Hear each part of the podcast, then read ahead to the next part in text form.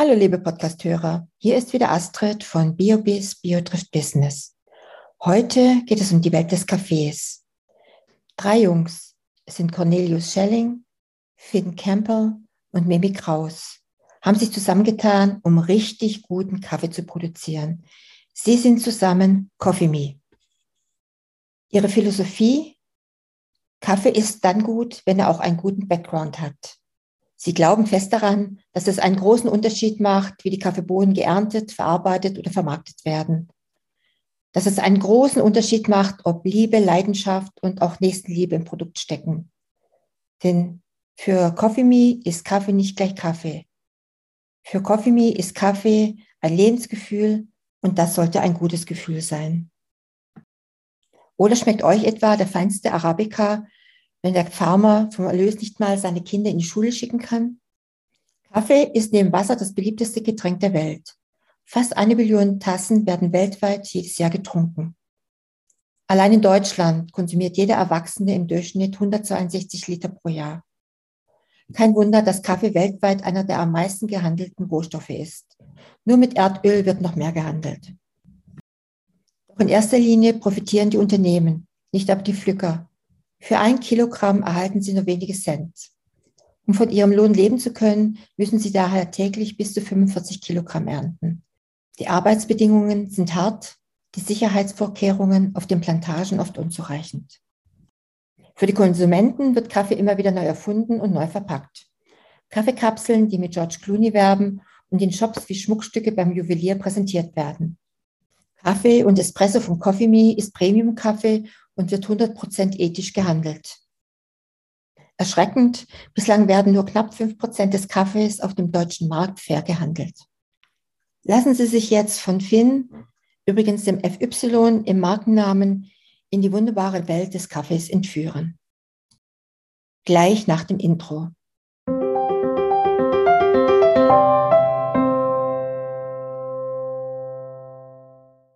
Hallo Finn, vielen, vielen Dank, dass das geklappt hat heute Morgen. Ihr seid ja Schön, normalerweise. Ja, ihr seid ja normalerweise zu dritt und ihr seid ja eine ganz besondere Gruppe. Ihr seid ja die Firma Coffee Me. Was, was, was ist Coffee Me? Was, wie, wie, Coffee Me?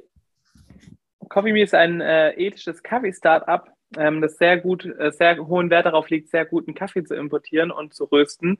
Und gut heißt für uns in dem Sinne nicht nur, dass er gut schmeckt, sondern dass alle, die eine Wertschöpfungskette äh, beteiligt sind, auch wirklich Gutes erfahren. Sprich die Produzentinnen, äh, die Importeure, die Exporteure, als auch wir als Röster und dann schlussendlich natürlich der Kunde, der Kund, die Kundin, die den Kaffee konsumiert, einfach wirklich so einen Aha-Effekt hat, so einen Wow-Effekt hat. Hm, da ist ja wirklich ein bisschen was anderes bei diesem Kaffee. Okay. Und wie, wie habt ihr euch denn gefunden? Wie kam die Idee? Das ist ähm, eine bisschen längere Geschichte. Ich hoffe, du hast ein bisschen Zeit mitgebracht, weil. ich hoffe, du ähm, hast Zeit. ja. ähm, ja, also mein Geschäftspartner, der Cornelius, der ist schon seit fünf Jahren im Event-Business tätig gewesen, also jetzt inzwischen, glaube ich, sechs Jahre im Event-Business tätig gewesen. Der hatte sich damals einen alten Renault Estafette, so einen Oldtimer-Bus gekauft, hat den mit Freunden zusammen komplett umgebaut, neu lackiert, ähm, foliert, eine schöne Siebträgermaschine reingestellt und ähm, ist damit dann auf Touren gegangen und war damit ganz in dieser Anfangsbewegung dieser Food Truck Szene mhm. ähm, mit unterwegs und hat dann natürlich fruchtbaren Boden getroffen und war in ganz Deutschland unterwegs für Diegel, Tommy Hilfiger, also große Modelabels, aber auch auf vielen Hochzeiten, Firmen-Events etc. pp. Und ähm, hat sich da was Cooles aufgebaut, hat dann nach dem ersten Jahr schon zwei, drei äh, weitere Fahrzeuge hinzugenommen. Und dann kam natürlich Corona und dann war das mit dem Eventgeschäft erstmal ein bisschen flachgelegt, sagen wir mal so. Er hat in dem Ganzen schon ähm, angefangen, eigenen Kaffee zu importier importieren. Er war in Peru gewesen, war in Brasilien gewesen, hat dort unsere auch jetzigen Kaffeeproduzentinnen kennenlernen dürfen, hat Kaffee von denen gekauft und den hier in Deutschland rösten lassen, um den wiederum in seinem Kaffeebus einzusetzen. Ähm, genau, dann kam Corona, dann lag das ganze Eventgeschäft erstmal flach und wir kannten uns schon ähm, seit ungefähr fünf, sechs Jahren so flüchtig, sage ich mal. Ähm, der Kontakt hatte sich etwas verlaufen, aber wenn wir uns zusammengetan haben, dann äh, hat Kaffee immer eine sehr große Rolle gespielt.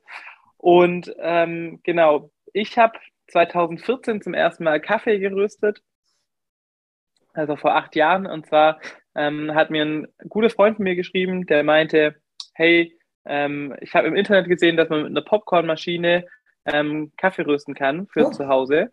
Und äh, dann hatten wir uns äh, kurzum ein bisschen Rohkaffee gekauft in einer anderen lokalen Rösterei und äh, hatten das probiert, nicht mit einem Popcornmaker, sondern mit so einem Industrieföhn und bei uns in der Garage im Februar bei Minusgraden draußen mit diesem Industrieföhn auf die Kaffeebohnen draufgehalten äh, und saßen 15 bis 20 Minuten dann äh, in dieser Garage rum und haben gewartet, bis der Kaffee dann tatsächlich schwarz wurde oder braun wurde und haben dann voller Erwartungen ein, zwei Tage später diesen Kaffee aufgebrüht, haben ihn probiert, ähm, haben genau einfach gedacht, das wird jetzt unser Kaffeeerlebnis, um dann zu realisieren schlussendlich, dass der Kaffee ziemlich schlecht schmeckt. um einfach da auch dann äh, für mich zu merken, was Kaffee eigentlich für eine Wissenschaft ist. Und seither bin ich sehr in der Kaffeematerie unterwegs gewesen, habe viel in Cafés gearbeitet und ähm, habe auch eine gastronomische Ausbildung dann genießen dürfen und ich wollte eigentlich anfangen zu studieren, beziehungsweise noch was anderes machen. Und dann auch bei mir kam Corona.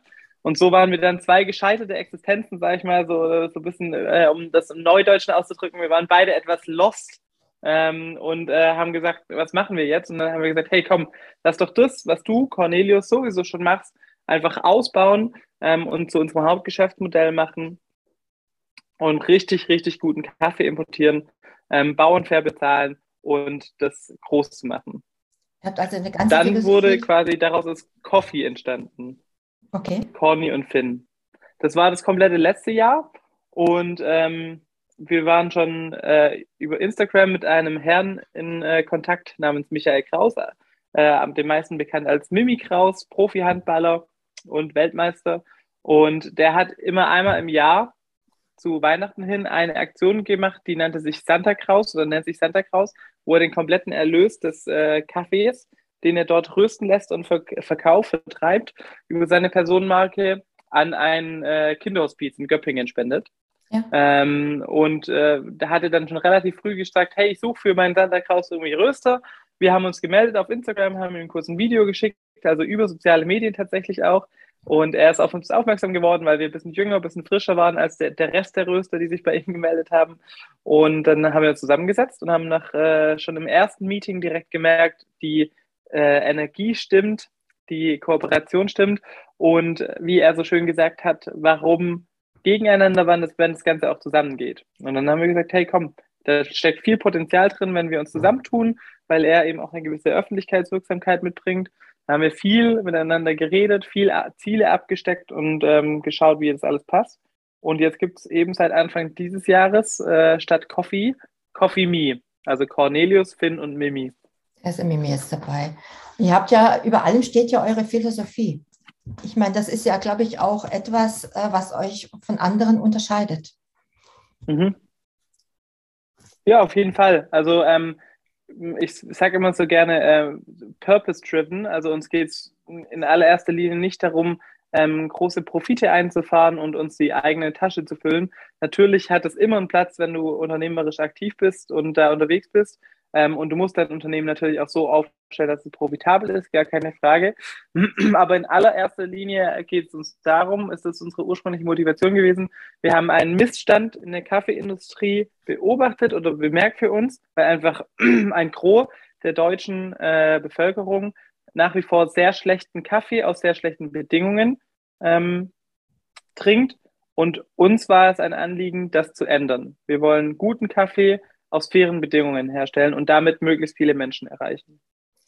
Äh, sprecht ihr eure Kaffeebauern oder Kaffeebauern ins B direkt an oder habt ihr, geht das über einen Umweg? Wie, wie kommt ihr an die, an die Kaffeebauern? Ich meine, abgesehen davon, dass, äh, dass ja schon Cornelius schon ein paar kannte.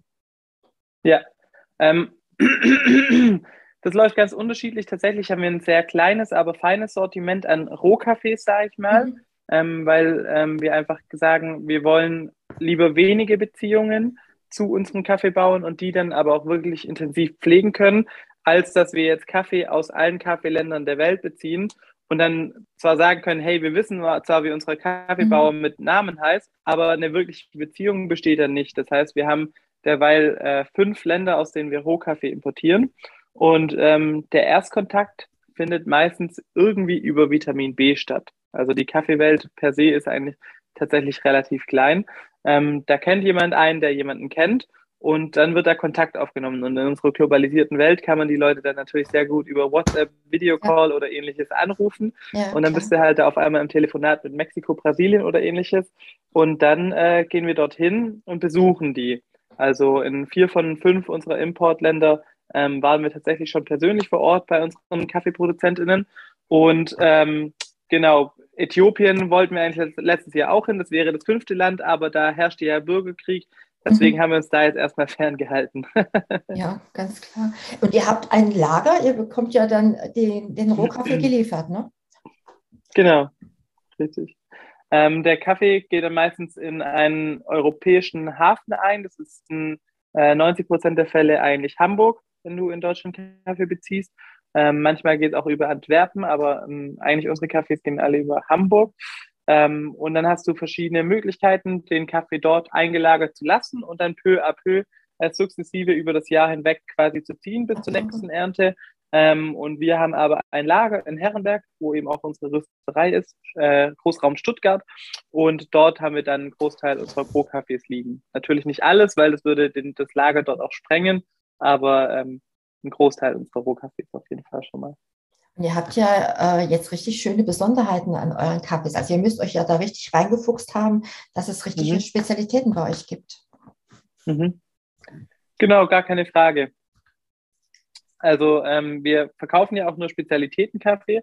Ähm, nur ganz kurz als kleiner Exkurs. Kaffee wird bewertet auf einer Skala von, also Rohkaffee wird bewertet auf einer Skala von 0 bis 100 Punkten. Das ist das sogenannte Scoring und alles über 83 äh, Punkten ist das sogenannte Spezialitätenkaffee.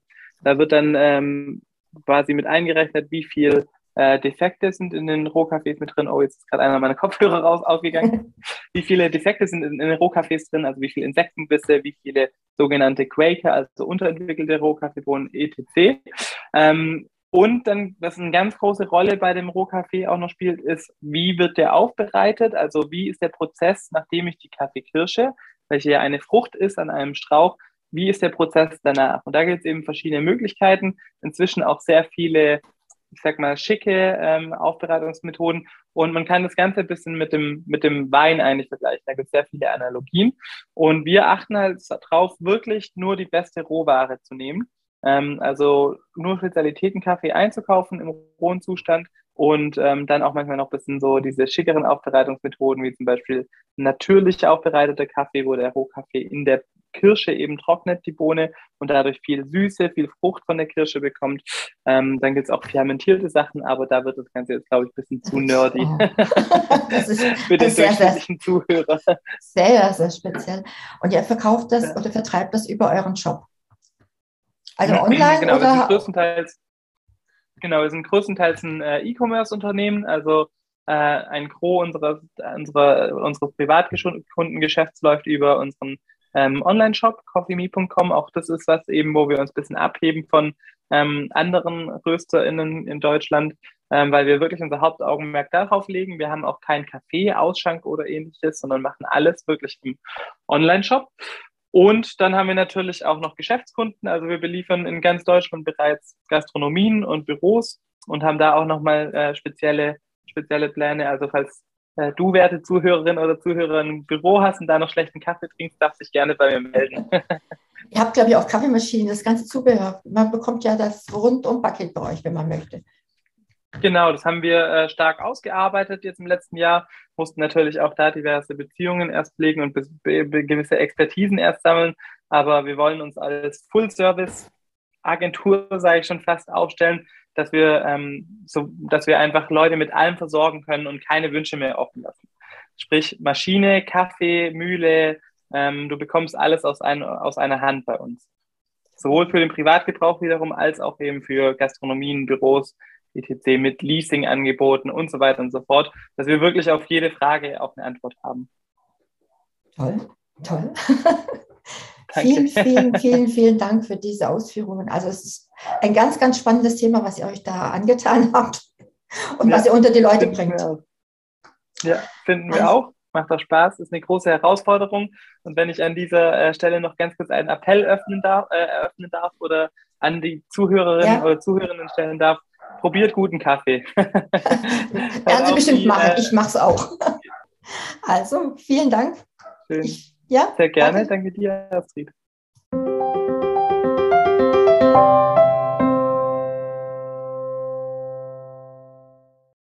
Es geht also. Kaffee genießen ohne Ausbeutung. Man muss es nur wollen und bezahlen, um so Kindern, zum Beispiel in Äthiopien, den Schulbesuch zu ermöglichen. Wir freuen uns auf euer Feedback. Drückt die Buttons. Und wir hören uns wieder am kommenden Mittwoch. Eure Astrid.